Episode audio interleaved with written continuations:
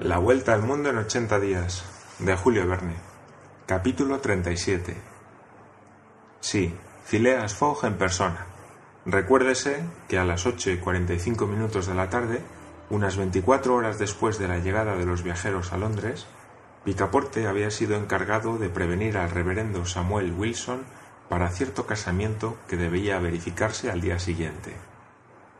Picaporte se había marchado muy alegre, yendo con paso rápido al domicilio del reverendo Samuel Wilson, que no había vuelto a una casa. Naturalmente, Picaporte tuvo que estar esperando unos veinte minutos. En suma, eran las ocho y treinta y cinco cuando salió de casa del reverendo. Pero ¿en qué estado?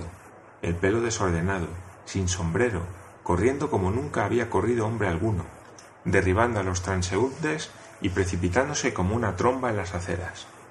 En tres minutos llegó a la casa de Savile Row y caía sin aliento en el cuarto de Mr. Fogg. Señor, tartamudeó Picaporte, casamiento imposible. ¿Imposible? Imposible para mañana. ¿Por qué?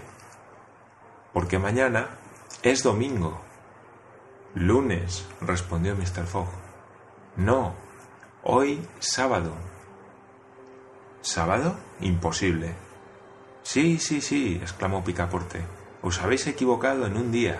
Hemos llegado con veinticuatro horas de adelanto, pero ya no quedan más que diez minutos. Picaporte había tomado a su amo por el cuello y lo impelía con fuerza irresistible. Phileas Fogg, así llevado, sin tener tiempo de reflexionar, salió de su casa, saltó en un cab, prometió cien libras al cochero y después de haber aplastado dos perros y atropellado cinco coches, llegó al Reform Club. El reloj señalaba las ocho y cuarenta y cinco minutos cuando apareció en un gran salón. Phileas Fogg había cumplido la vuelta al mundo en ochenta días.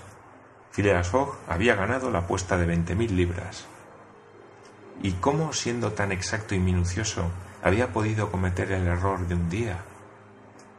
¿Cómo se creía en sábado 21 de diciembre, cuando había llegado a Londres en viernes 20 setenta y nueve días después de su salida. He aquí el motivo de este error. Es muy sencillo.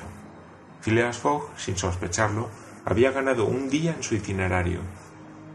Y esto porque había dado la vuelta al mundo yendo hacia Oriente, pues lo hubiera perdido yendo en sentido inverso, es decir, hacia Occidente.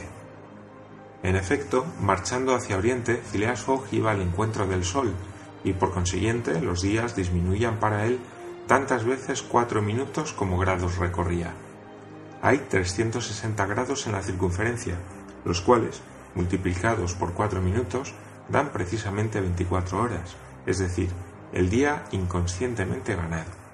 En otros términos, mientras que Phileas Fogg, marchando hacia Oriente, vio el sol pasar 80 veces por el meridiano, sus colegas de Londres no lo habían visto más que setenta y nueve. Por eso, aquel mismo día, que era sábado y no domingo, como lo creía Mr. Fogg, lo esperaban los de la apuesta en el salón del Reform Club. Y esto es lo que el famoso reloj de Picaporte, que siempre había conservado la hora de Londres, hubiera acusado si al mismo tiempo que las horas y minutos hubiese marcado los días. Phileas Fogg había ganado, pues, las veinte mil libras pero como había gastado en el camino unas diecinueve mil, el resultado pecuniario no era gran cosa.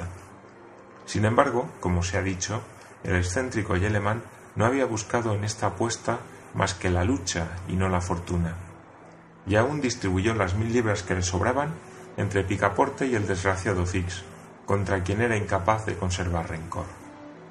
Solo que, para formalidad, descontó a su criado el precio de las mil novecientas horas de gas gastadas por su culpa. Aquella misma noche, Mr. Fogg, tan impasible y tan flemático como siempre, dijo a Mistress Aguida ¿Os conviene aún el casamiento, señora? Mr. Fogg, respondió Mistress Aguida, a mí es a quien toca haceros la pregunta. Estabais arruinado y ya soy rico. Dispensad, señora, esa fortuna os pertenece. Sin la idea de ese matrimonio, mi criado no habría ido a casa del reverendo Samuel Wilson, no se hubiera descubierto el error y...